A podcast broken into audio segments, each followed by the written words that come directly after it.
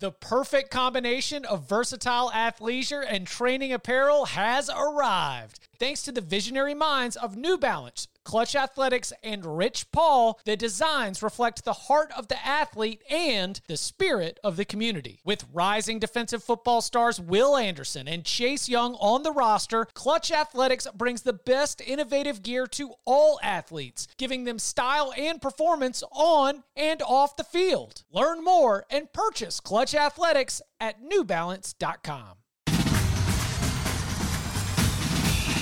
Welcome back to the Cover 3 podcast with your hosts, Chip Patterson, Tom Fornelli, Danny Kanell, and Bud Elliott. It's your call for the best college football coverage from National Signing Day to the National Championship and everything in between. CBS Sports presents the Cover 3 podcast. And welcome back to the Cover 3 podcast here on CBS Sports. That's Tom Fornelli, that's Danny Kanell, that's Bud Elliott, I'm Chip Patterson. So happy to be here for the final Bowl Locks show of the season. Uh, we have had a lot of our games from the last Bowl Locks episode be voided on the lock stock, but uh, we are hopeful that as we've gotten to this point in the calendar and as we've gotten to the games with these kind of stakes, that maybe we might see uh, a few more of these locks actually get played out. Thanks to all of you that are joining us live at youtube.com slash cover three. Uh, as we promised, this is your Duke's Mayo Bowl pregame show, appointment viewing for those of you who are getting it first. So we are, we're like, we're not going to waste any time. We need to get it to you. Gentlemen, are you all ready to lock it up? Let's do it. We're picking locks. My blue plate special five star locks are coming. Since 2005, when Service Academy's Come well, get these locks. Five star master lock. Lock it up. the under is 33 9 and 1. We've gone over it a million You want these locks? I'm, I'm, I'm living and dying every every point, every cover. Charlotte, North Carolina, Bank of America Stadium, a border war. North Carolina and South Carolina, both teams entering at six and six. The line, and this is a, a theme for some of today's games, has been moving. As this thing, as I'm looking at it right now, we got some 12s on the board. I don't know if there's even a 12 and a half yet. Uh, so, do we have any locks for the Duke's Mayo Bowl? We did. Now hold on. Does mine count? Because last week, remember I had to leave early, Mm-hmm. and then I texted you guys in the chat. I was like, "Give me UNC minus eight. and then I looked on the I looked on the spreadsheet, the doc, and I'm like, "Why didn't they put that in there?" And then I was like, "Oh, that game takes place after next week's locks. I can't get that number. Like I can't. No. That that doesn't count." Go, hey, don't be afraid. Lay them. Lay them. I am Well, locking up the Tar. Heels. If Danny gets that number, I want uh, Tennessee plus three, which I bet, and now, now they're now they're minus seven. No, no. The rules of the Locks Pod is that when we are recording, that is the number you're selecting. And I, I'm going to take the Tar Heels, and and I am absolutely going to lay every single one of those points. It's Sam Howell against Zeb Noland. Like I, I understand that Sam Howell didn't live up to the expectations that you or me or anyone else might have had, but we are talking about Sam Howell against Zeb Noland in this game. I'm it's it, uh, two touchdowns feels feels just fine. So uh, I'll take the Tar Heels. Yeah, you know, we talked about on today's bowl season daily chip that like I, I'd mentioned if this got to 10, I would consider South Carolina. But the fact that it moved as much as it did in as short of amount of a time, I'm just going to be staying away from because I have a feeling we're going to be finding something out here soon. Oh, I mean, there's there was rumors this game could get canceled. Yeah. So Yeah. I'm I'm guessing considering the way that the line has moved, one of these teams might be dealing with some issues right now. So our twenty four seven sports site, the Big Spur, shout out Hale and, and JC and all those guys do a great job. Literally, the number the art, article in the, in the carousel with the number one placement is who made it to Bank of America Stadium. Yeah. I mean, this is like Shane Beamer does not want to cancel this game. He wants to be able to lead South Carolina out there. He knows there's a ton of alumni in the Charlotte metro area and a ton of uh, fans that made the drive. Well, I mean, let's be honest, Charlotte is South Carolina. Uh, might as well be an in-state game for them. But I, I think the team that's out on the field will likely be down a few players. And if we're talking about the South Carolina roster, it is a roster. Bud, check me on this. with less talent, top to bottom, than North Carolina's roster right now. I think so. Yeah. So missing a few people, I, I'm not going to be scared of it. I will lay them with the Tar Heels. I uh so Zeb Noland, lest you forget, did leave a did lead a touchdown game-winning drive against the Vanderbilt Commodores way back in week whatever it was. Um, I don't know. I'm scared about this game, but I want to take something. I need something in this game. I'll take the under because I do think if it is sideways, if North Carolina does blow them out, Mack Brown, man of class, I think he respects Shane Beamer. He doesn't want to run it up on anybody. They'll start running the ball. Second half will become a four minute drill. Both teams are like, hey, I don't want to get anybody hurt. Let's just get out of here, get as many bodies healthy. So I'll take the under. I feel safer with the under on the total than I do on a side. Uh, so I'll take the under. Was it 57 and a half? Yeah. Mm-hmm. North Carolina's a very good rushing team, and Sam Howell's been a big part of that. Ty Chandler's had a career year uh, in that rushing attack. And uh, Will in the chat is is he drops a wouldn't it be hilarious that I will agree with, even though it means my lock goes sideways. He says, Wouldn't it be hilarious if Sam Howell loses to South Carolina in no, he beat South Carolina in his first start. Ah, Facts. Yeah, mu- that was a Muschamp special. Remember? Yeah, yeah, yeah. No, this is. I was going to think about the storybook ending because it was Mack Brown's first game back on the sideline, and it was Sam Howell's first career start at the beginning of his true freshman season, and he came out and he beat South Carolina in Charlotte in this stadium. So I mean, you know, if it, Sam Howell, I I am expecting Sam Howell to go to the NFL draft. That is not, you know, me reporting anything. That is just my prediction, and I feel pretty confident in it. And I, I could see this being a, a, little bit of a bookend scenario for him. By the way, I told uh, all the hosts here, but just so the audience knows, uh, Lauren Brownlow of WRAL Sports Fan has confirmed that there is a Gatorade or, or a jug of mayonnaise that is being prepared. It has, according to Lauren, four and a half gallons of Duke's mayonnaise with a little bit of water to be able to make it better for dumping. I've heard allegations that that just makes it Alabama white sauce. So ranch That's dressing. Weak. That's weak sauce. like like Duke's mayo, you really couldn't just unload as much as it took to just totally slime and drench the coach in mayonnaise, and that's it. I don't know. And so Duke's Mayo, I think, is putting up uh, the bowl game is putting up like a ten thousand dollars to charity for uh, to the charity of the choice of the coach who's going to do it. So here in a couple hours, uh, we will see mayonnaise sliding down the back, watered down mayonnaise sliding down the back of either Mack Brown or Shane Beamer. Since they've agreed to it, do they have to like just wear it? Because a lot of times the coach tries to run away and you kind of get the half on the shoulder and then most of it goes on the ground. Because they've agreed to this charity, you kind of have to sit there and take it, right? Oh, you you not only sit there and take it, but you make them wait to do it until your entire social media team has their cameras perfectly locked in yeah. on you so that we could do this like with the slow mo cam and also on the IG live. I think I think it's going to be a whole production. Oh yeah, because it's about recruiting. Uh, a uh, little bit later in the afternoon on Thursday, 3 o'clock p.m. Eastern Time, we will be in Nashville for the Music City Bowl and, and talk about a, a, line that has been moving. Tennessee from plus three now sitting on Tennessee minus seven and a half. Now, this one comes as David Bell, star wide receiver for Purdue, George Karlaftis, uh, star defensive lineman for Purdue, are among the players that are not going to be participating for the Boilermakers. Over under at 65 and a half. Anyone got a lock for the Music City Bowl? There are still some sevens out there, and that's what I'm locking up. Tennessee right. minus seven. I Chip, you're gonna not you're not gonna hear this before, but I actually have a better line on this one that I got earlier. I got it at a better line. it was at six yesterday. It was even smaller before. Bud mentioned he got Tennessee plus three like a long time ago. Uh, yeah, line, I got. Yeah. Oh, sorry. Um, no. It was December seventh. I got two thousand down on plus three and a couple more on plus two and a half, and uh, lock agreement with you, Tom, on this because I, I made this game pre opt out to Tennessee minus 11. Yeah. So even regressing to the market, uh, yeah, for sure. And it's not even, it's like, for me, we've talked about it too, Chip, on our Bowl Daily. Like, this isn't just a, a volume of opt outs as much as it's who opted out. And Purdue's best offensive player, David Bell, is opted out. The guy their entire offense is built around. And their best defensive player, George Karlaftis, is opted out. And Purdue is just not a team that I think can withstand those kind of absences, especially against a Tennessee team that's mostly at full strength and a Purdue defense that's good. When I think it'll still be good today. I just don't think it's going to do enough to slow down the Vols. And that Purdue offense is not great. And without David Bell, and they lost their, you know, early in the season, whose name is completely escaping me right now as I stall in my own brain to try to figure out their starting running back got hurt. So basically, this is a Purdue team that's without its top running back and its top receiver. So yeah, give me the Vols.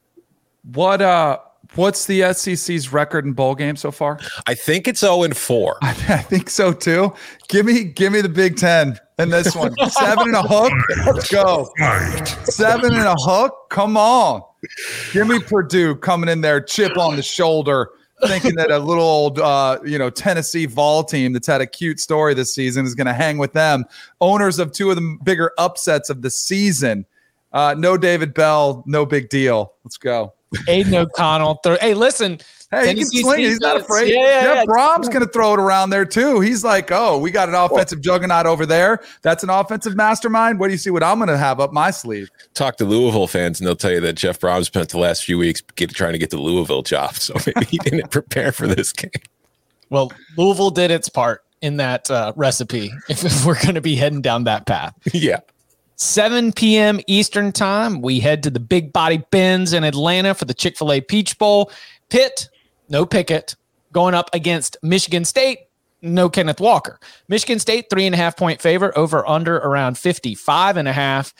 The Pat Narduzzi special is um, we are we are testing the Pat Narduzzi special here because between plus three and a half and minus three and a half, that touchdown, Pat Narduzzi is a very good against the spread record as the head coach of the Pitt Panthers. Three and a half is right there on the line. I'm going to stay away from it. I'm going to not invoke the uh, the Pat Narduzzi uh, sm- tight game special. Uh, I just I think that the loss of Mark Whipple also has to change our expectations for this offense. Yeah. I mean, I, I'm not betting anything. I'm not locking anything up. If I have a lean, it is still on the over because I do think that, you know, Kenny Pickett's absence is obviously having a pretty sizable impact on this total. I think it opened closer to 64 originally, and it's dropped now nine points, depending on where you're getting it. I don't think it's that huge of a drop for this offense, even without Whipple. And I do think Michigan State's secondary is still problematic. And I think that the Panthers can take advantage of that. And I also think the Spartans, even without Kenneth Walker, will be able to move the ball a little bit on this Pitt defense. So not locking anything up, but if I were to take something, it would be the over. So But- Jalen Nailor's not playing either, Right. The the receiver for Michigan State. Man, I do think Pickett is a pretty, pretty important piece for Pitt. It, it's not like their run game is really that good. Um, No, offensively, it's been a weakness. Jordan That's- Addison's playing, right, though? Yes. Addison's playing, Taysir Mack is not playing, Pickett's not playing, and Whipple is obviously gone. He resigned. Um, Nick Patti is through 14 passes this year, completed 12. So maybe he's not that good. Um, I'm a little bit worried here with the over that maybe maybe Narduzzi, being a defensive minded head coach, reverts to his roots, tries to pound the ball some, and that's not really the way to attack Michigan State. Like Michigan State run defense, not that bad. Michigan State pass defense at times this year. I was very eager to bet Pitt if if they were full strength here because I do feel like they could absolutely shred Michigan State's secondary. But now I I don't know what to do with this. Sorry, I talked too long for for a guy that didn't have a damn pick. How Give do me you think I feel? I got a Hail live blog Pitt. it. Come Pitt. on, let's go. Three and a hook. Let's go. Nick Patti, Jordan Addison, the new connection that's going to happen. By the way, uh, who is second in the country in sacks as a team? Is it Pitt? It is Pitt. They can get after the quarterback. No Kenneth Walker, I almost feel like is a bigger deal than Pickett, which sounds kind of crazy uh, because Pickett had a spectacular season. And I do think it'll be interesting. What if Patti plays well? Like, does that hurt Kenny Pickett's stock uh, that much? I would lean the under because of what I was just talking about, but I'm going to go ahead and take Pitt. Wants to be there. Let's go. Give me the ACC, boys. Danny's Danny's going to lock up every single game because he doesn't want to watch them. There are too many of them to begin with, so he's giving himself Dang reason to care. Dang right, I do. All dogs too, right? Hey, keep them. Well, we haven't finished out our picks yet, but Okay. I Uh, kind of want to do a two for one special and take the under, but I'll stay away from it because some of these bowls get a little wacky. Yeah. Um, I have not confirmed this recently, but at one point in the season, they were thinking about um, opening up the roof for this one. Uh, I'd keep it closed, especially if you want the over. You know, let's let's keep that thing like climate controlled track meet kind of uh, kind of setup. The weather in Atlanta tonight's supposed to only be in the 40s. I don't know why in the world they're thinking of opening that thing. Pitt and Michigan State want to feel at home. What if they requested it? they, they want to have some of the natural elements. How many people do you think will be there? Like, do you think it'll be well attended? Because I have my I brother-in-law. Sparty. He he, uh, big Michigan State fan. He's going, and I was like, "How did you get your tickets?" He's like, "Oh, somebody gave them to me." You know, like, I don't know if it's going to be a typical peaceful think- crowd. I think hope Michigan so. State fans will show up. I couldn't speak to Pitt, but I think Michigan State fans will be pretty pumped for this game. I would agree with that. Um, Wisconsin and Arizona State's going to be your nightcap on Thursday. It is the Las Vegas Bowl. The Badgers are favored by seven, over under of 42. Anybody got a lock? I do. There aren't any six and a halfs left, unfortunately. So I'll take the seven, but I don't really care because I took an alt line on this one anyway. I took Wisconsin minus nine and a half at like plus 150, I think. But this is uh like Arizona State, Herm's team. It's identity, it's complementary football, runs the ball, plays good defense. You know, it's it's like a Big Ten West team, just like the Wisconsin team that it's facing, which runs the ball as an elite defense. Problem for Arizona State is it's missing its two leading rushers and three starters on its defense for this game, all of whom have opted out to get ready for the NFL draft or to enter the transfer portal. And that seems like it's going to be a problem to me against this Wisconsin team because even though the Badgers offense has a tendency to come and go, defensively, they've been there all season long. I don't see Arizona State being able to put up many points or putting together a lot of long drives against this defense.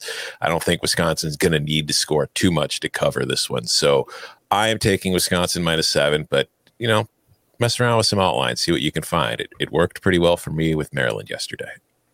Also, um, Wisconsin or Arizona State, the guys who opted out, I think, are, are pretty important. Yes. So both starting corners who started Mhm. every single game this year, And a linebacker. and a backer who had 68 tackles, Yep. eight and a half for loss. I don't, I'm not gonna. Well, I don't think we can give this out. Can we give this out? What do you mean? I want. I'm gonna, I'm gonna, I'm gonna go real sicko mode here. I want Wisconsin first half team total Over? over 12 and a half. I think they come out and they hit Oh, some bombs and then they pound the ball. I know that's a good number. Yeah. I would also take 13, which is out there as well. Um, I'm probably going to go looking that up real quick. Hold on. Yeah, that's that's a really good. And, and you know what else is great about that number, Bud? Because if you if you really want to treasure your bedtime, hey, that's a, that's a great way to be able to cash this ticket and not have to stay up for the end of the Las Vegas Bowl. See, get, get that two touchdown lead at, at halftime, or not even a, a lead, just be able to get two touchdowns. You could be in bed by eleven fifteen Eastern. No, no, no. For everyone who tweeted at me about how great the Bulls are, you are forced to watch every last minute of this game until All right. 1.30 a.m. or whatever time it gets over. I think that you I, this is this is my guess. Um, that was from someone who's had to do a lot of bowl content. I, I felt like I felt like that tweet came from the heart of somebody who had just got done doing an hour picks show and getting pulled to do radio hits and podcasts and getting asked about every single bowl game because in from that position I do feel you, but it's just we just need to have a constant hum of bowl action so that everybody can just pick it up and put it down, pick it up and put true. it down. I mean, I feel like I'm the only person on my street who's been working this week. Been working every single day, and everywhere I look, all the houses just have bowl games on and kids running around, and they're not paying attention to it, but they just need it as like a buzzy background noise. And we just have to be there. We're the only people in America who actually are being tasked with what you're saying of, of getting deep into every single bowl game. To be fair, I was irritated by the pinstripe, or yeah, the pinstripe bowl. That was the one that bothered me. Maryland, Virginia Tech. Virginia Tech was getting crushed. Their quarterback's about to get killed because he doesn't have anybody wants to play. That game to me bothered me. Cheez It Bowl was awesome. And, you know, the late one, uh, I guess if you like Bob Stoops, it was fun to watch the first half. Uh, and then credit to Oregon for clawing their way back in it. But I don't know. There was one great game. There's like one great game a day, which is awesome. You just have to watch all of them if you're in our business to make sure you can discuss Yeah, them. So maybe there was some irritation there. I don't, I don't, I don't think that there's a lot of college football fans who have that that demand. You know, they they just like to pick it up and put it down, pick it up Yeah. and put it down. We're the only ones that have to keep the content machine churning 24 hours a day through the holidays. Um, oh yeah, by the way, Wisconsin minus seven. I'll lock that up. Yay. Yeah, Can we do I'm- some live betting advice, by the way? sure. Nor- North Carolina does have a tendency to start slow. And I think, given who is out for South Carolina, um, in about 20 minutes, I'm probably going to be looking for opportunities to live bet like UNC over. Um, especially if South Carolina comes out, UNC feels them out. And then, like, given who UNC's offensive coordinator is, we know that guy likes to score points for himself. So, yeah.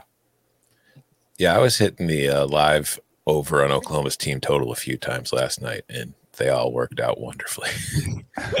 it's like as soon as I heard like Oregon starting a tight end at defensive end tonight, I was like, all right, well, let's go over here. We're gonna do The best part about this pod being what it is, we got kickoff in nine minutes, so we might be able to give out one I might live. live bet on the show. Yeah. Do we have like? Could we live bet for locks? No, not for the not for locks. But this is That's for the step too audience. far for Chip. I mean, I mean, for yeah, I can't, I can't, handle that right now. But for everyone who's watching, and we have a, a large audience that's watching, that is going to be a reason to stick around for the live betting advice on Duke's Mayo Bowl um, once this thing gets started. Taking us into Friday, New Year's Eve, another early start, 11 a.m. Eastern Time in Jacksonville, Wake Forest, and Rutgers. Rutgers, of course, answered the call. They were smart this year, and or over the last three years, or whatever the rolling formula is that gets your APR score together. The highest APR score of all bowl of five and seven teams. Rutgers answered the call to replace Texas A&M in this game. Wake Forest favored by 16, over under of 62. What are we going to do in the Gator Bowl? First of all, is APR actually tied to grades, or is it just you didn't fail? No, it's just progressing. Yeah. So you don't have to be smart to have a high APR score. uh, uh, and I, I mean, I am not locking anything up. I feel like Wake Forest is the right side, but I, I this is one of those games like I, I this is not a situation we've seen much of before, so I'm I'm not going to be betting anything. This is a live bet game, if nothing else. Hmm? I have no clue what to do. Yeah, I'm with, I'm with Tom. Yeah, I, I, I like my money too much to be to be bet on this. I, I mean, Wake should blow them out in theory because Rutgers is not a very good team, but Rutgers is very good at dragging you down into the mud with it. So it's like, I don't know. I have no idea. And I have no idea like who's even really available for Rutgers, who's like, because it's the one, the weird thing about all these games being canceled and then schools being contacted about like filling in and whether or not they were interested. It's like I feel like a lot of the coaches were out in front, like hell yeah, we want to play. Meanwhile, a lot of the te- the players were at home, like huh, what? That's what I would love to know. I would love to know what the reaction was from the players. Like, awesome. Let's go to Jacksonville. We get the bowl experience. We're to have fun. We get to play one more game. Or were they like, ah, jeez! I got to, you know, like one, I got to go like practice hard and get ready. I don't know. Like, I don't know what it was. Have you guys heard they did have like a contingency or at least a heads up that like Schiano and the Rutgers staff said, like, be ready, like we might get an opportunity. Have you heard that? This the only reason this worked is because it was early compared to how Right. these other games have been canceled. We got Texas A&M. Yeah, they bowed out quick. That must have been a bad COVID bug for them. Whew. And they knew it that it was gonna take a long time for them to recover from it eight days ago. Yeah, and opt outs as well. And injuries. Yeah. and Yeah. whatever else. yeah, There It's like- was just a lot they had to deal with. yeah. I just I think that uh I think they were scared of Wake Forest. Um and Um, inside info Hmm? from Lance Glenn, who is our uh, one of our podcast producers for Twenty Four Seven Sports Network, including the recruiting podcast, which you guys need to go listen to. He went to Rutgers and is still tight with a lot of folks there, and he said they're very pumped to play the game. cool. I'm glad, I'm glad they're excited. Uh, for, for Wake Forest, this motivation is to 11 wins has only been hit once in program history, and it was in the 2006 ACC championship season. They're obviously very frustrated with the way that the ACC championship game went with all those interceptions and the game kind of getting away from them really quickly. Wake was Wake's fired up to play this game. They were they they are very glad that they were able to find a replacement opponent. Yeah, because I mean, if you're Wake too, there's a bit of terror involved. Because like you had a great season, but if your season ends with getting kind of pantsed in the ACC title game and then losing to Rutgers in a bowl game, that leaves a real sour taste in your mouth on what should have been a very happy season. Give me Wake. Block yeah. it up. Hey, somebody has to have some balls on here. Somebody called out our manhood. Uh, Rutgers got beat 40 to 16 from Maryland. Um, they got beat 52 to 3 by Wisconsin. I think Wake has got to tear them up. They got to get after it. I think they will. I, I, I lean towards Danny there. Um, to be honest, now the only issue is uh, Roberson's Wake. out, the, the, receiver for Wake. Now they do still have you know a couple. But that's because of injury. Wake's got mm-hmm. no opt outs. There's two players that are unavailable, but both of them for, are for injury reasons. Well, I thought I thought Roberson was opting out to prepare for the draft. Mm. Uh, let's see. dueling see. sources. Well, not, granted, it doesn't really matter to supposed to kick off. Like we, we, we could agree he's not playing, right? He's not playing. Yeah, I'm saying yeah. he's not. Yeah, I heard he is. I'm just kidding. um, oh, he he he um he's doing minor surgery, doing cleanup stuff. So he's opting out. Both. He's yeah, opting he into waited. surgery. Yeah. yeah, yeah, yeah. Okay, the one reason why I, I do think Wake makes sense to play here is that Wake's very explosive passing football. Rutgers is 129th in passing explosiveness allowed. So probably bombs away. Uh, would you on all of these? Because I was just looking at, I was like, hey, do I just back myself up here and load up on Wake? Wouldn't you wait on all of these till game time just to make sure there's no COVID last minute, you know, UCLA type deal where UCLA op- backed out, but there could be a significant issue? I don't know. Like I would, I would say that's probably the smart thing to do on most of these games. Yes. Yes. Unless, yeah, yeah.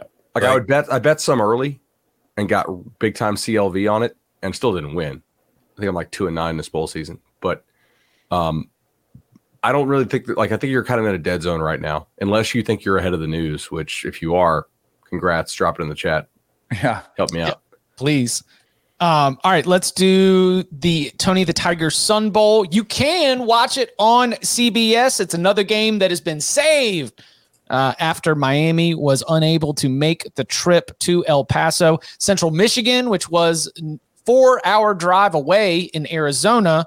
Boise State left them at the altar. So then they got in the car and drove to El Paso. And now they are going to be suiting up against Washington State. Jake Dickert, the the interim tag has been removed. He has been promoted. Central Michigan, led by our good friend Jim McElwain. Um, West Washington State minus seven is the spread over under 57 and a half. What are we thinking? You guys did see how much more CBS paid than Barstool could pay, right? Correct. It was like three and a half million to 300,000, wasn't it? Yeah, it was like 13X. Yeah. yeah. It was no brainer. That broadcast no. money, it just hits different. Yeah. so, what, any any locks? No. I want to take Washington State. I feel like this is a team that has dealt with so much, you know, with their coach, you know, getting fired. They still feel like they fought a lot. I feel like they're more talented. This one just feels weird. Um, I do have a couple thoughts on this. So I think the number, just power ratings wise, is kind of okay. You know what I mean? But like I'll, matchup wise, I, I, how much is Washington State going to be chucking the ball around here? That's what I want to know. Like it, it, it's pro. I hate to cop it out and say, hey, this is more of a live betting game, but I mean, why wouldn't why wouldn't they chuck chuck the ball around? I don't know. I mean, they, they do have Borg, Borghi still, so maybe, maybe they'll let let him. Borghi's you know, out, I think, isn't he? Oh, is he out? Okay, yeah, then Borghi opted out. Oh, excuse me. I. Oh, he yep, opt out. He's opting out. He's getting ready for the draft. They're also I, without right tackle Abraham Lucas mm-hmm. and corner Jaylen Watson. Mm-hmm. I mean, um, I think Jayden de Laura still throws the ball a good bit in this game. So Central Michigan's pass defense is really pretty bad. I will say. I mean, they are like outside the top 100 in a lot of categories. So I, I don't hate the favorite here, to be honest. Yeah, I'm not locking it up, but I there is just my f- philosophy of Fade the fading Mac. the Mac when it comes to bowl season, especially against a Power Five team. I mean, it's they just they have not looked very good in the last few bowl seasons. solo spotlight for our final two games on December 31st. They are going to be the college football playoff semifinals. The first one's in Dallas, the Cotton Bowl. Alabama, Cincinnati, Alabama minus 13 and a half, over under a 57 and a half. We somehow made it through an entire super preview without really giving away any of our locks. Now, you might have been able to decipher them. The loyal listeners can sense our leans and our biases, and they remind us all the time. So, who's got a lock for the Cotton Bowl? I Bama. do. Bama lay lay the good number with Alabama. Alabama wins semifinal games by an average of 18 points per game, and those are against teams that aren't Cincinnati. Lay the 13 and a half with Alabama. Lock agreement. It's not fun. It's the right play. Just I I don't know if it's as you said, Chip. Alabama has blown out everybody it's facing the semifinal, except for the one time it lost when it lost to Ohio State in 2014. And the The closest 11 point loss was yeah, it had the 28 nothing lead on Oklahoma after like a quarter, and then it just kind of took its foot off the gas and got ready for the title game afterwards. I th- I just don't know how Cincinnati can really keep up with this team. Like the way that Alabama played against Georgia, if Alabama can do that to Georgia, I have a feeling it can do it to Cincinnati too. And I just don't know if offensively Cincinnati can keep up. And I, I, I think that between Coby Bryant and between Sauce Gardner, they have two good corners who can help slow down Alabama's passing attack a little bit. But I also don't know how that defensive line is going to hold up against the Alabama offensive line because we point to the way Cincinnati played against Notre Dame earlier this year as a good sign for it. And it was a very good game. But the thing about Notre Dame's offensive line was that it was a very young unit. And early in the season, it wasn't very good. And it got better as the year went along to where it's a pretty good line now. I don't know if Cincinnati would have the same success against Notre Dame if it played them this week instead of playing Alabama. So I I just don't it, it'd be a fun story. I hope it's a close game, but I just feel like this is going to be the blowout. So I'm laying it with Alabama. I've got one. First half under 30. Um, I think eventually Bama will, you know, get on them. I don't know that that happens immediately. I, I think Cincinnati's defense is pretty damn good. They don't blow a lot of assignments. They can play man to man very well. They can also play some zone. I think if you're Nick Saban, the only way you lose this game is, you know, if you just turn the ball over a lot. Because I really don't think that Cincinnati can score that much on your defense. So I think a little more conservative game plan here for Saban and the Tide is is probably in order starting out. Uh, and as long as the game is is within script, Cincinnati probably doesn't have to start doing anything crazy. I wouldn't think. Of course, I mean, hey, if I lose this, if Cincinnati says, "Hey, beat us in man coverage," and Bama's like, "Okay," and bombs it on them. Uh, but obviously, that's why they call it betting. So under thirty for me in the first half. Come on, Danny. I'll take the Bearcats. Yeah. got to do it on You the going money line? Oh, Uh, two. It's a lot of daggum points uh, in a playoff game. I will remind you guys against Texas A&M, Bama was a 19 and a half point favorite. Zach Calzada came out, shocked the world. I don't think Cincinnati shocks the world with a win. I think this will probably be a 10 point Alabama win. I'm a little bit worried about, you know, the late, like you might be sweating this one out late. I think I think Cincinnati's better than we're giving them credit for. And I think their defense will be able to slow down. I think the loss of Metchie is a big deal. Probably my biggest concern is that Will Anderson like wreaks absolute havoc. Like strip sack, you know, pick, you know, like pick six potentially, like what he could do against this defense. But I do think that Cincinnati's defense will be able to at least have a game plan to prevent the big play from happening. Like I think they can help with Jameson Williams in coverage enough to keep him contained. Um, so I think Cincinnati makes a game of it. I hope they do. I, do I mean, that's like what if I'm wrong, I'm enjoying Yeah. the end of this game. if I'm right, it's Alabama Washington again. And it's just like a, a slow choke out. And you're they were two touchdown favorites coming in. B Rabbit, a loyal listener in the chat, pointed that out. He said it was 16 and a half point favorites against Washington. And everybody was all on Washington talking about too many daggum points. And Alabama just kind of what was that score? Wasn't it close in like in the first half? When did it get sideways? It never really got sideways. I think the final score was what, 24 to 7? Yeah. It, it never got crazy. It was just you knew from the start that Washington was not going to win the game. You could just tell by the way that their offense was not able to do anything that they weren't No, going to win the game. Uh, Browning threw the through the pick six to the defensive lineman right before the half. Remember? Yeah. what it was because it was, like tight in 10 that. it was like 10-7 going into the half but to tom's point we never ever had any reason to think that washington could move the football on bama and it was basically just can chris petersen find some sort of magic here uh, and the answer was no because jake browning was their quarterback and they didn't really have and I do think Desmond Ridder is a upgrade yes. on yes. Pac-12 offensive Yes. freshman of the year, Jake Browning. Eh, is this cincinnati team a bottom five team ever to make the playoff i don't think so No. I mean It's a good team. State team is the number one team or the worst playoff team ever with a bullet i think Yeah, I would agree with that. I mean, 38 to nothing total stomp out to 2015 Bama. Tennessee had this team in the fourth quarter in a dogfight.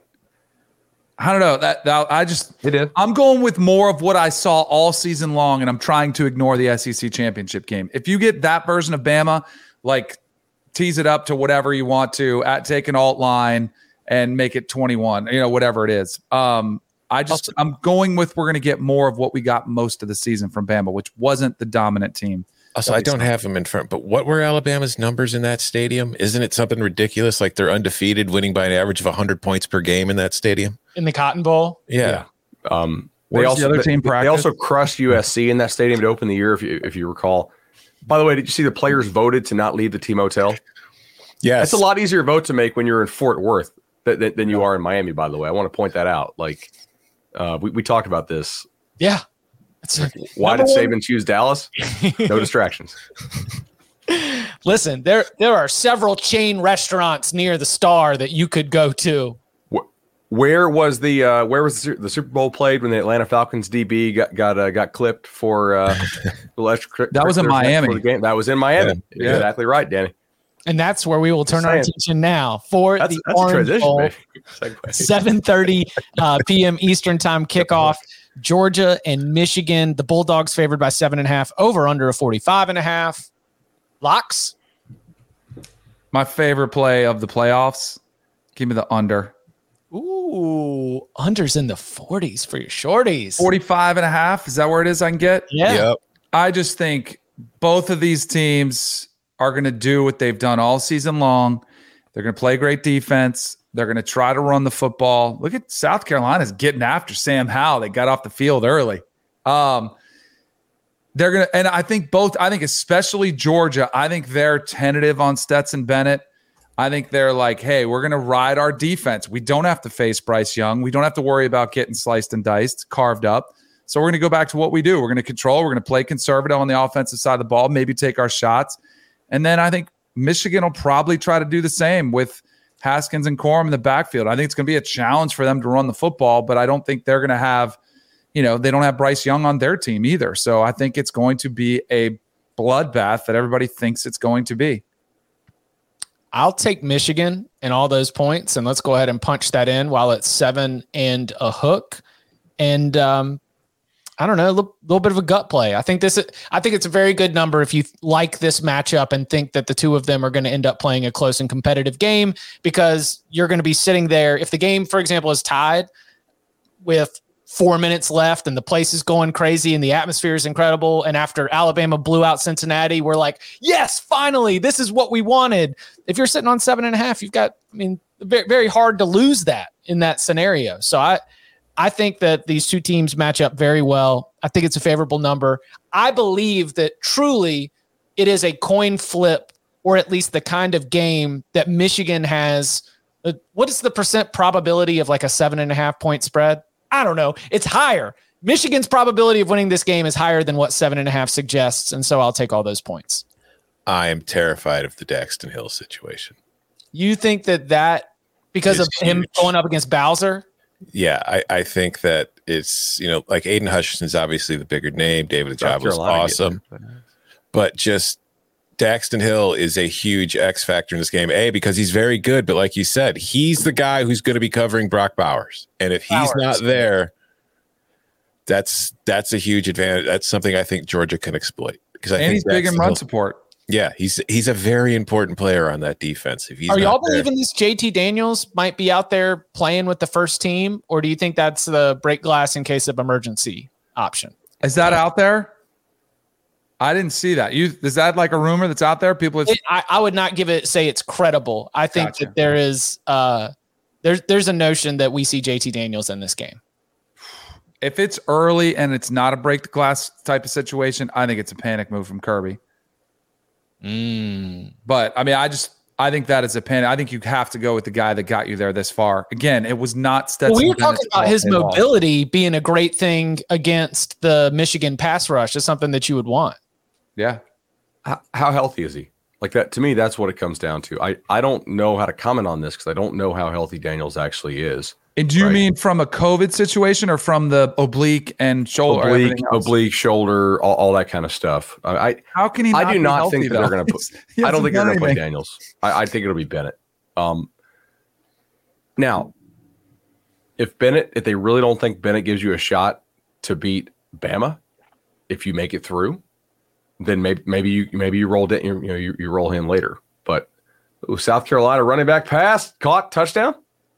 Is now the live time time to hammer it, North Carolina live Oh, Yeah. Chip, your, your minus twelve might have already lost. because it's what seven zero. Yeah. Yeah, Oh, we got got a lot of time, my friend. 69 yard running back pass. Wow, that was a little go. wildcat, I think, wasn't it? They're playing hard. Mm-hmm. They're getting creative. South Carolina is. Beamer wants the mayo. He wants it. All right. Any any other Georgia Michigan locks? I think the numbers know kind of good to be honest. Um, like I'm not really showing any value against the number there. I I have thought about playing Michigan team total under first half, just seeing if they, if they pound their heads into the wall, you know, and, and see if they can run on Georgia. But I'm not not going to hit that yet. Well, What would that number? What's that number going to be? it is seven and a half. That is stressful, my friend. That is a sweat. You get one special team touchdown, and things get dicey real quick. That's true. And we know in big games, Georgia special teams sometimes are an issue, mm-hmm. like the fake punt, if you recall. I do. I very much recall. Yes, very intensely. Coming up on the other side, we'll take it into the new year. The rest of our locks for the rest of the bowl season, starting on New Year's Day with the Outback Bowl. Next. Robert Half research indicates 9 out of 10 hiring managers are having difficulty hiring. If you have open roles, chances are you're feeling this too. That's why you need Robert Half. Our specialized recruiting professionals engage with our proprietary AI to connect businesses of all sizes with highly skilled talent in finance and accounting, technology, marketing and creative, legal, and administrative and customer support. At Robert Half, we know talent. Visit RobertHalf.com today. Penn State taking over coconut shrimp. Arkansas suiting up for the bloomin' onion. I don't know how y'all feel about coconut shrimp. I have no relationship with Outback, so I feel like I can speak freely. I used to work at Outback. But I mean, I shouldn't shouldn't everyone root for the SEC? Just based on the bang for your buck that you get. If you've got a table of four and you get one free appetizer, that onion is going to go way farther in terms of what it's delivering to the entire table, how much you can enjoy of it. Coconut shrimp's going to be gone in a heartbeat. You don't even get time to savor the coconut shrimp. Yeah, but then you got to sit at that table and smell everybody's breath after you all just ate a bunch of onions. I'm Team blooming Onion. I'm with you. Yeah. Um, Arkansas is a two point favorite in this game, over under of 48. Does anybody have a lock? I do. Arkansas minus two. I'll just go through the list. Penn State, Jahan Dotson, out. Ellis Brooks, out. Brandon Smith, out. Jaquan Brisker, out. Derrick Tangelo, out. Arnold Ebiketie, out. All pretty important players for Penn State. This is a team that I'm pretty sure mentally just wants to get the hell on to 2022. I think you know Arkansas will also be missing a couple players itself. Treylon Burks, Brooke Burks out. is out. Trey Williams is out. Arrested. Yeah. but but like Sam Pittman, I just feel like this team's going to be fired up, ready to play, looking to get a win over a Big Ten team in a big bowl game on New Year's Day. So give me the Hogs minus two.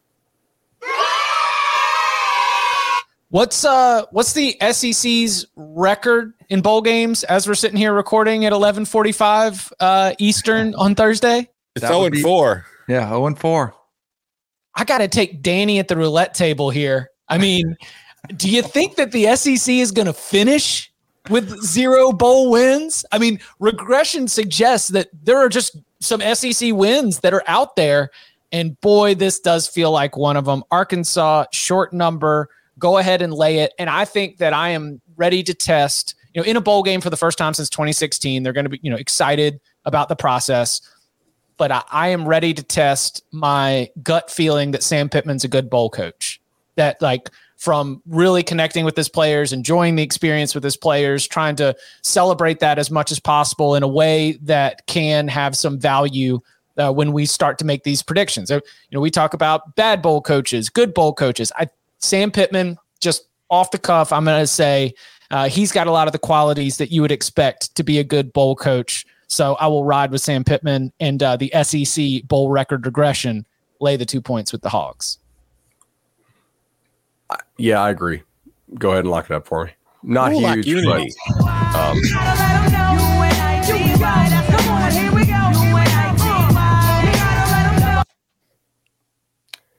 mainly because of the offense that Arkansas runs. Even without Treylon Burks, that is a lot of, of isolating guys in space and there are a bunch of dudes out for Penn State. Also, like defensive coordinator Brent Pry is gone as well, so mm-hmm. um, that concerns me a little bit. And Arkansas does not give up a whole lot of explosive plays typically, so you're asking Sean Clifford without his best weapon uh, to consistently try to drive the football, execute in the red zone, et cetera, et cetera. I don't really think that is something that he's going to do uh, very well. So I mean, the thing with Jahan Dotson is you basically lose your running game too because Penn State can't run the ball and they use like a lot of bubble screens as Jahan Dot to Jahan Dotson as their run game. So he's gone. So you've got your deep threat gone. You've got your he's your run game. He's gone, and you're still behind a pretty mediocre offensive line. 1 p.m. Eastern Time. The Fiesta Bowl features Marcus Freeman in his first game as head coach, leading the Notre Dame Fighting Irish against Oklahoma State. Now, I mentioned good bowl coach, bad bowl coach. How about Mike Gundy?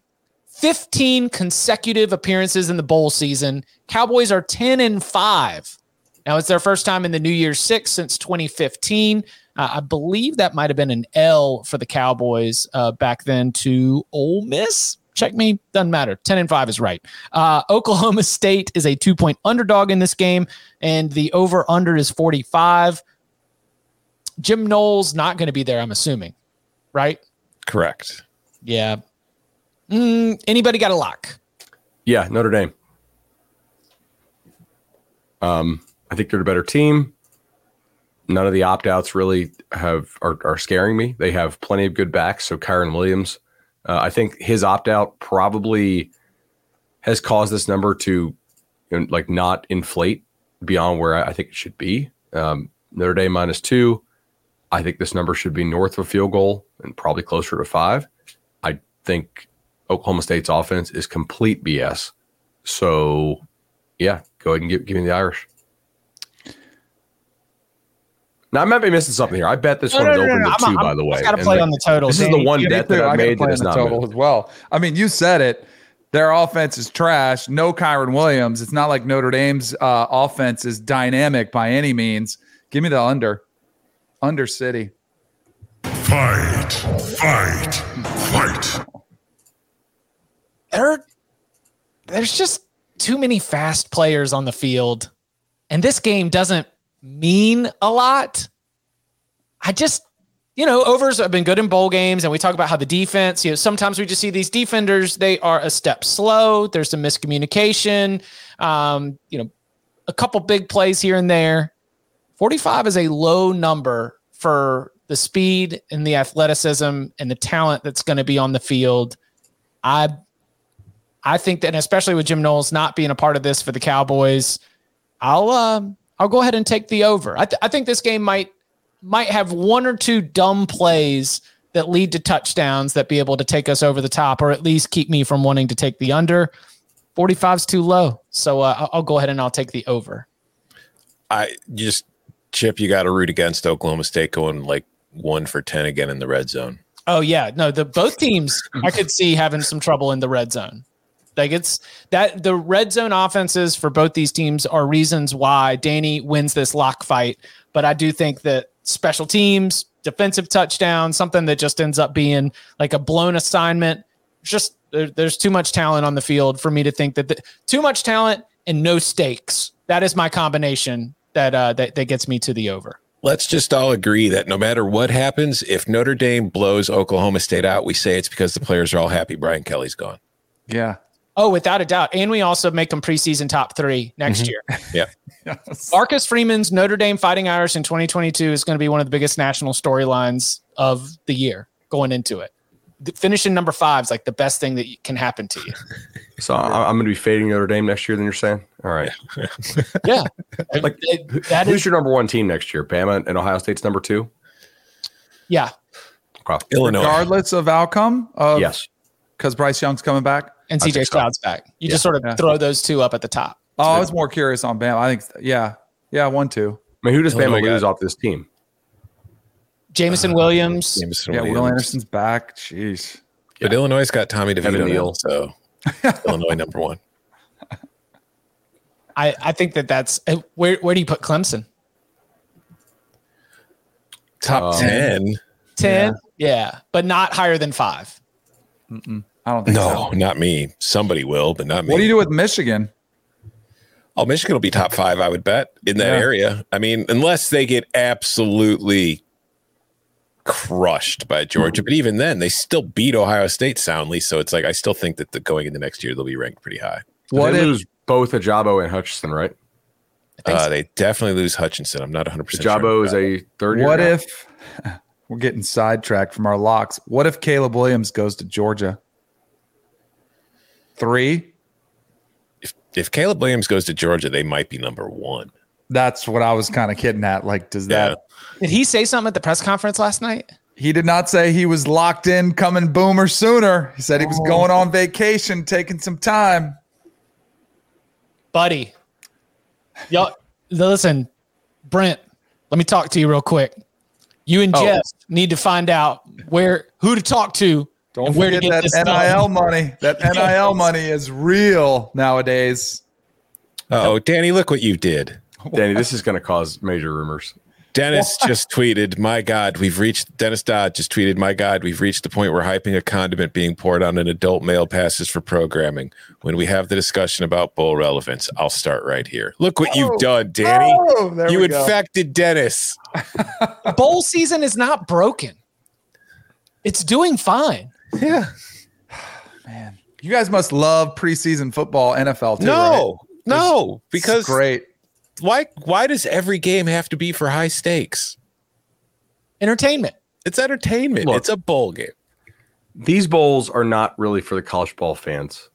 They're just there because you don't want to talk to your in-laws the entire time and you want something on in the background and they're really for the casual fans. That's why they rate so damn well because everybody's I- home this No, they time of rate year. well because there's We're working. nothing else on on a Thursday Right. at 11:30 a.m. It's absolutely fans- a gold mine for ESPN. They don't really care if the guys opt out. You know who cares Right, who they opts don't out? know 'em. They The never knew care if they opt with. out. Like Right. I gotta Bulls are in a weird disagree. spot. I gotta disagree because I don't consider myself a casual college football fan, and I love the hell out. of No, no, it's it's not that you don't watch it, Tom. It's that they are so, so profitable and popular because of all the casuals who watch it. But yeah, this time of but year. like if you look at the ratings for them, it seems like it's a lot more than just casuals who are watching these games. Right, and if but you look at the number of bets being was- placed on them, it seems like there's a lot more than just casuals watching these games. No, I, I don't want to imply that it is just casuals. I'm saying they are so profitable because of the added eyeballs Gotcha. and interest you get from people who are home from work. Like a lot of the country kind of works, kind of doesn't, especially now that we're all working from home during COVID. You know, like not really working a ton during this time of year. I mean, we are because we're producing college football content. Like, Yeah, Under Armour Like I this. said, I'm the only one on this street who's working. Everybody else is just kicking it. I was at Disney last night till 9:30 shooting video and, and, and got up and, and, and Jordan labeled it for me, which was which was awesome. We're going to ship that off for you know for doing the uh, the Under Armour stuff. But like most of the country isn't watch or isn't working a whole lot right now, so they got it on in the background. It's pretty cool. Fun. That's just, why they exist. just one question though, for like, because like we're getting way off track now, but for like the we got to expand the playoffs because these bowl games are now becoming meaningless. How many opt outs were there before the college football playoff? None, right? Yeah. So why is expanding the playoff going to solve opt outs when the playoff is pretty much what led to them? Well, it will it will solve opt outs because there is a stigma for opting out of a game in which your team still has something to play for. So You're we're just selfish giving player. ourselves four more games where there won't be opt outs, where there'll still be even more opt outs in every single other game. So then Yes. after we expand to 12, everybody will just say the rest of the bowl games are meaningless and there are too many bowl games. So it won't fix anything. It'll just give us more playoff games. Let's I'm all clear. about more football. Let's just give them a 13th regular season game. I'd be okay with that. Um, all right. So South Carolina is actually playing DeCarry Joyner here in this ball game. Not Zeb Noland. Correct. Well, they're rotating in. I think they're using the kid as like a wildcat, aren't and they? now, and now they just put him in. yeah, they're like rotating quarterbacks. They actually have a nice little creative game plan they've come out with, like South Carolina misdirection. up thirteen nothing, sixty six yard touchdown pass. Yeah. This has Mack Brown like disappointed after like we weren't ready to play. We had to like this. Whoever has- gets that job, at, at- like if if they stink next year again, and Mac gets the hook, that's going to be a really sought after job. By the way, it's a great gig. you're going to a have two, diamond in two the rough. openings in the I mean, coastal that that people are really going to going to like. No, no, the, the phrase you're supposed to use is sleeping giant. Yeah, sleeping giants even better. Nah, sleeping giant ain't waking up. So what are we doing live line here? Two? Any Yeah. live line plays? No, I'm I'm dug in with my loser ticket. I'm not going to throw bad money and throw more Oh, money. and they went for two and got it. Well, look, I'm looking at it. What it is. Oh, they haven't adjusted yet. Hold on. All right. Well, hey, Citrus Bowl, Iowa and Kentucky. Uh, Kentucky favored by three over under of 44. No Tyler Goodson for the Hawkeyes. Um, give me Kentucky. Short number, SEC regression. Also, Mark Stoops, good bowl coach. Got wins against uh, NC State, Virginia Tech. Yeah, because I looked it up. You know, Clemson snapped a 730 day bowl win drought for the ACC. The ACC went from Louisville beating Mississippi State December 30th, 2019, all the way until Clemson took down Iowa State in the Cheez It Bowl without a single bowl victory. Hey, Chip, guess what? What? Fight. Oh, yes. Fight, fight, fight. It's funny. I can't remember who it was, but I was watching a game either yesterday or the day before, and the announcer was doing a promo for this game. It's like Kentucky, Iowa. It's two contrasting styles, and I was like, huh? Contrasting styles are the same damn team. Mark Mark Stoops is literally turning Kentucky into the SEC's Iowa. That is his game plan. But uh, no, I just uh, three points too many for Iowa here. Like they're very similar teams. This is going to be a low scoring kind of rock fight. Kentucky's going to try to run the ball into Iowa. Iowa's going to try to run the ball into Kentucky. I think Iowa, even without Tyler Goodson, is going to have more success doing it. So give me the Hawkeyes plus three. And if it was Kentucky plus three, I would be on Kentucky. It's this is going to be a close game. Give me the under. It's going to be ugly. Both like similar rock fight. You guys all said all the reasons why it's going to be a low scoring game. Defense is on display. Not spectacular quarterback play. Uh, give me the under all day long. The Rose Bowl. Oh, Oh, wait. Are you? Do you have a Citrus Bowl? I do actually, yeah. Um, so is there twenty? The Kentucky team total. I'll take under 23 and a half. Okay. Um, kind of wait for 24 if you could, but I, I, I don't I don't hate playing 23 and a half. Um, basically, so Kentucky has no opt outs for the bowl game, but their number two and number four most targeted players on the year in Josh Ali and Isaiah Epps are uh, are out because they were in a car crash. So they're going to be okay for next year, but they're not playing. Um, a little bit concerned here because Will Levis has almost double the yards per attempt against zone as he does against man. I think that's probably because the play action game works better against some of the zone stuff.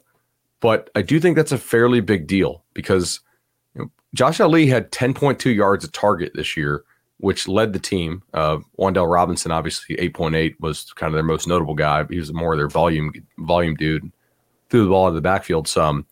Um, that to me screams maybe a lack of explosive plays for Kentucky. And Kentucky's a team, or Iowa's a defense that doesn't really allow a lot of explosives anyway. So under 23 and a half team total uh, for the Wildcats for me. I can rock with it. Rose Bowl, Ohio State favored by four and a half, over under of 64. Um, Utah coming in, first time making an appearance in the Rose Bowl. Ohio State with a, a slew of opt outs, including the likes of Chris Olave and Garrett Wilson. Uh, we will be seeing CJ Stroud in this game. Uh, thoughts on the Rose Bowl? Who's got a lock? I'm. I do. You go first. Ohio State.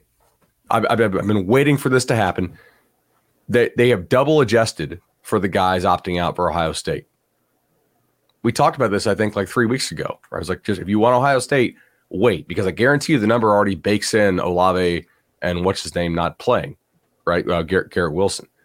But Ohio State still has a bunch of studs. They have a ton of good young receivers who y'all you already know about Smith-Njigba, right? But you also have Julian and you have Marvin Harrison Jr.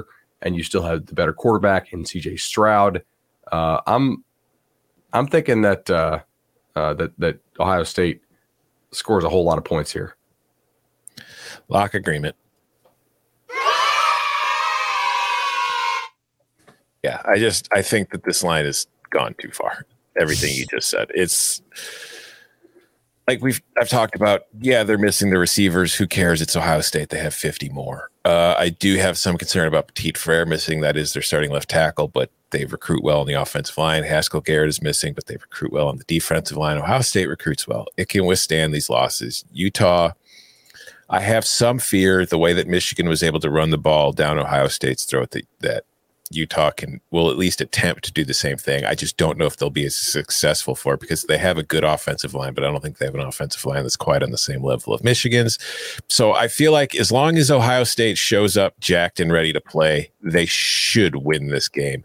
And I know that there's some people who question whether they will because of the motivation for playing in the game because players have opted out. But I guarantee you the players in the game will be fired up. Nobody just goes to a Rose Bowl to walk through it.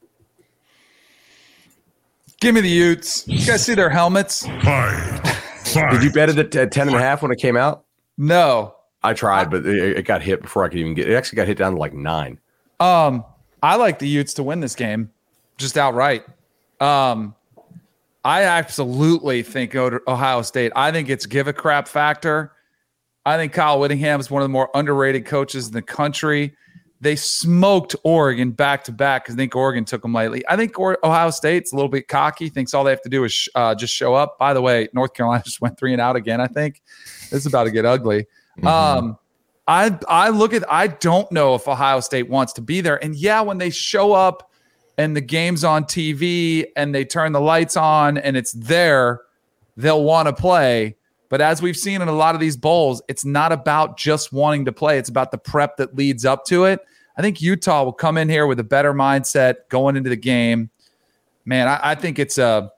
I, I worry about Ohio State and what they look like in this one. And ah, we'll be ready for next year. You know, like let's go win a championship next year. I don't know if the Rose Bowl resonates as much as we think it does with the Buckeyes, and clearly it doesn't with four players. Like I think Ohio State is a program that has a problem where if you're playing for a championship, everybody's all in. But as soon as you're not, it's check out city. And I'm just gonna, yeah, we'll we'll go through practice, we'll go, we'll play, but I just don't know if the motivation factor is there as much. Chip, who is this down for North Carolina on the field right now? I don't give me the number. I don't have the uh, the game pulled up. I'm trying it either ends with a two or starts with a two. So I think it's 52. 52. Okay. Um, Where is CJ Stroud from? California. California. Mm-hmm. Rancho Cucamonga. Uh, yeah. Rancho Cucamonga. Where's I think Garrett he's gonna be motivated to play. Chris Olave from? When, when the when the quarterback is motivated to play, I think everybody else can be motivated to play around him. I, I think those young receivers who are, are eager to get on the field and, and get fed the ball uh, are going to be going to be pumped up to play. They finally get to play.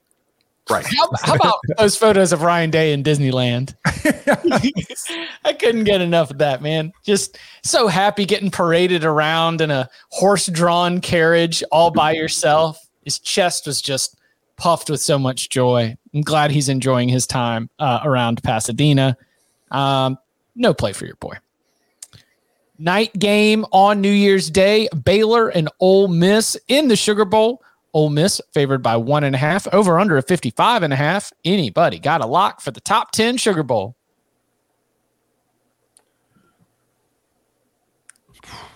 I I, if Matt Corral plays, I would 100% be all over Ole Miss. I just, I think he is going to play, but I don't know yet, so I'm not locking anything up. Are you saying like COVID related, or you because he can't back out now? He already went on the record. I can't leave my guys behind. Did he Like, go on the record? Oh yeah, he had a great quote. Like one of my favorite quotes of the bowl season was, "Oh, I'm playing. These are the guys that got me here. There's no way I'm not playing with them." Like he was. All right, give me Ole Miss minus one. Yeah. Boom, in. And uh, Jeff Lebby is staying too. And I think it's part of this mindset of we want to finish what we started. And I don't know if Brent Venables is thrilled with that, but I think you got to give him a ton of credit for staying there to call the bowl game and stay with his quarterback. So, Yeah, I I think screws up Caleb Williams. yeah, right. Very good point. like you got any feels? yeah, I- I'm going to join Tom here with Ole Miss. Uh, I think Ole Miss actually is pretty excited to be in the Sugar Bowl. Mm-hmm. Um, I I do believe in Baylor. I think they're an improved team. I, I think Dave Aranda has done a tremendous job this year, but their offense really is not very good. And I know Ole Miss's defense is not good, but it is improved, especially if you take out some of the the pace stuff. My like the reason I'm not going harder on this is because Aranda has done a really good job against some of the spread stuff. Like look what he did to Lincoln Riley. Now obviously Mhm. Lebby doesn't run the same thing uh, as they do, but um, yeah, go ahead and give me Ole Miss here. I, I think this is the right side uh, in in the ball game. I'm just not confident or confident that Baylor can score enough. Let's uh let's lock it up. I'm with you guys. Woo, unity.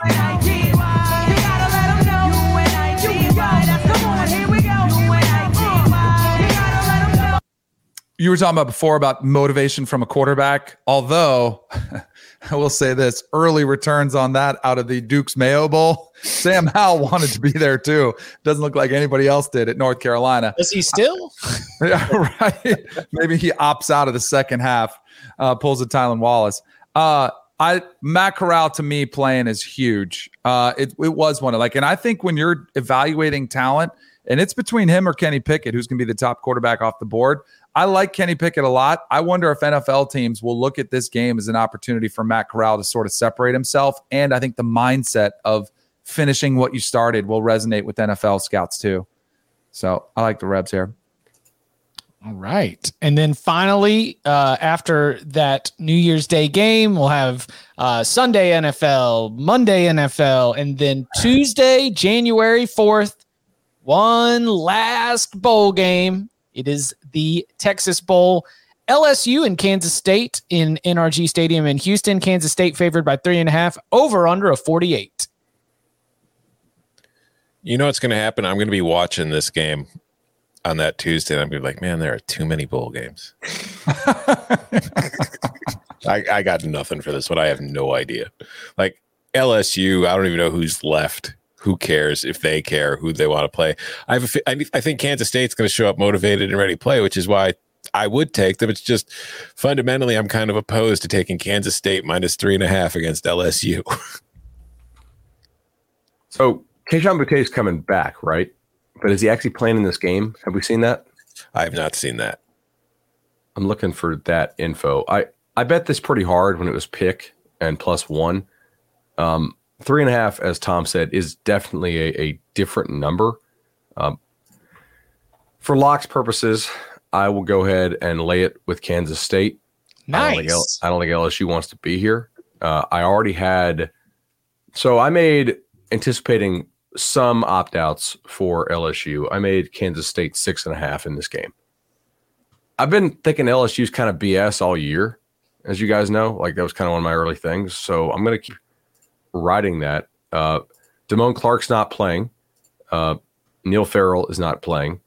Uh, Trey Palmer is in the transfer portal, the receiver. Although we do know that you can play if the staff wants to let you play, as we saw with WKU. I got burned on that. Um, Nussmeier, do we know exactly what's going to happen with Nussmeier in this game? Because if he doesn't play, like this game will burn his red shirt. Which is stupid, by the way. Yes. Because he's got three appearances. Four, maybe. Uh, four Four. Appearances. Oh, so then this would be the fifth would burn it. Yeah. Which is Yes. just dumb. That's Bowl gross. games shouldn't be. I, I think he'll play, personally. And burn the red shirt? Yeah. Because I mean, I I think it's an opportunity to to put another, another game on film in front of Brian Kelly. Obviously, Max Johnson is transferred. Myles Brennan uh, is not transferring, but he's not going to play in the bowl game. Chris Klieman, uh, they have a new offensive coordinator, and that's it as far as I know. And they do expect the quarterback to play. Skylar so, Thompson. yes, I think LSU is just not a very good team. Don't hate it.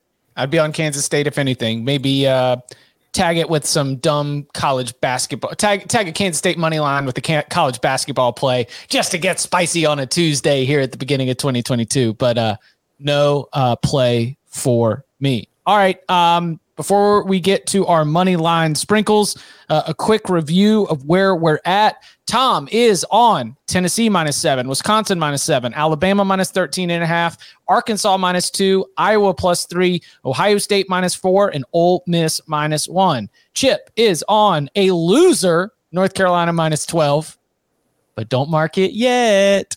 Wisconsin minus seven, Alabama minus 13 and a half, Arkansas minus two, Kentucky minus three, Michigan plus seven and a half, Notre Dame, Oklahoma State over 44 and a half.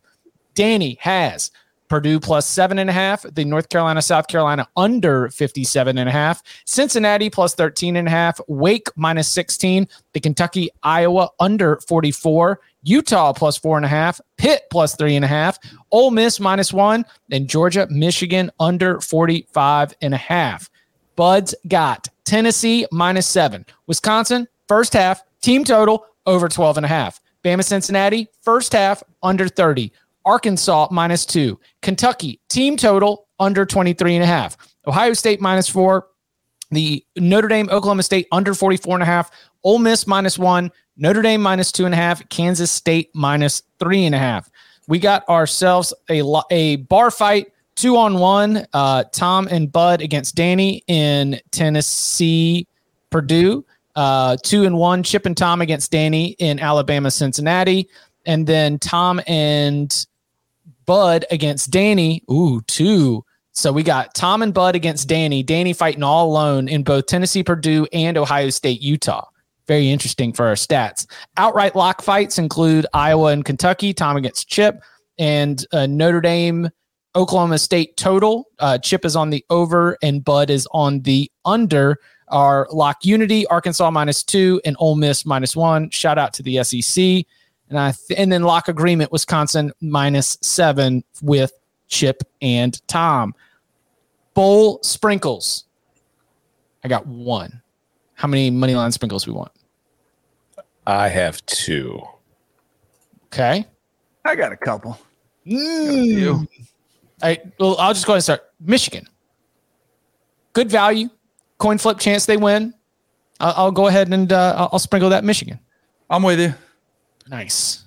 So What I almost feel like I don't know if Michigan covers like in a tight game. I ever feel like they get blown out or they win outright. You know, I just and I think it's either their year or it's not. And I think if it's their year, they're going to win. And I do. I have. I have.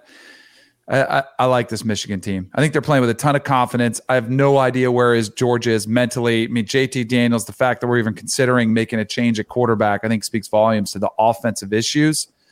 A lot of teams have been in close games for a half and then panicked against that Georgia defense. I don't think Cade McNamara will panic and keep it close, and they'll come out in the end. Is that I don't you have any. Don't have. Just come on, give me one. Uh, Give me one money line sprinkle here for the bowl season. All right. Um, you want Iowa? That's what you want. I was going to take Iowa. I got Iowa as a as a. Yeah. What are the rest sprinkle. of your sprinkles, Danny? Yeah, I got Iowa. Iowa. Yeah, give me Iowa. And uh, give me Penn State. Penn State, I can give you plus one ten. All right, so Bud, you said you're on Iowa too. Yeah, I mean, if I, I, I probably should pick one. It's in the spirit of bowl season. Um, I'm not betting this, by the way. Like that plus three in that game is pretty damn valuable. And obviously the under 23 and a half. But yeah. I, I am on Iowa plus 126 as well. And in my screw it, why not money line sprinkle, just because who knows, Central Michigan plus 240. Hey, who knows, right? You know, it just Jim McElwain lead them on over from Arizona to El Paso. Why not? Watch that game on CBS. You can watch it for free on CBSSports.com or through the CBS Sports app. We are going to be back with our college football playoff instant reaction show. That's right. It's, it's just like our regular instant reaction shows, which means that when the Orange Bowl goes final and we are all tied up with our responsibilities, which hopefully will happen very quickly shortly after it's done. Are you live blogging the Orange Bowl? Uh, no. Okay, that that'd be a good start. If I am, nobody's told me yet. Okay, well, and if, if that's the case, then we're all in trouble. But as soon as the Orange Bowl goes final or as close to it, we are going to be at youtube.com slash cover three, breaking down uh, what happened in each of the Cotton Bowl and the Orange Bowl, as well as some of the other highlights from the New Year's Eve games. And of course, since we will have our national championship matchup set, our initial thoughts on what is going to come in Indianapolis about a week and a half later. So youtube.com slash cover three. Go to the notifications, smash those notifications. And oh, yeah, depending on where you are, that means that you get to spend your New Year's Eve with cover three. Might break out the tux again, might have some champagne. Who knows? We'll see. Only time will tell, and only you can find out if you come join our New Year's Eve celebration, uh, New Year's Rockin' Eve with the Cover Three podcast recapping all of the college football playoff. Are you going to say something, Tom? I am live blogging the Orange Bowl. Okay, so hopefully it is a blowout so that we can have as much pre-written as possible. You can follow him on Twitter at Tom Fornelli. You can follow him at Danny Kanell. You can follow him at Bud Elliott 3. You can follow me at Chip underscore Patterson. Gentlemen, thank you very much. Thank you. See ya.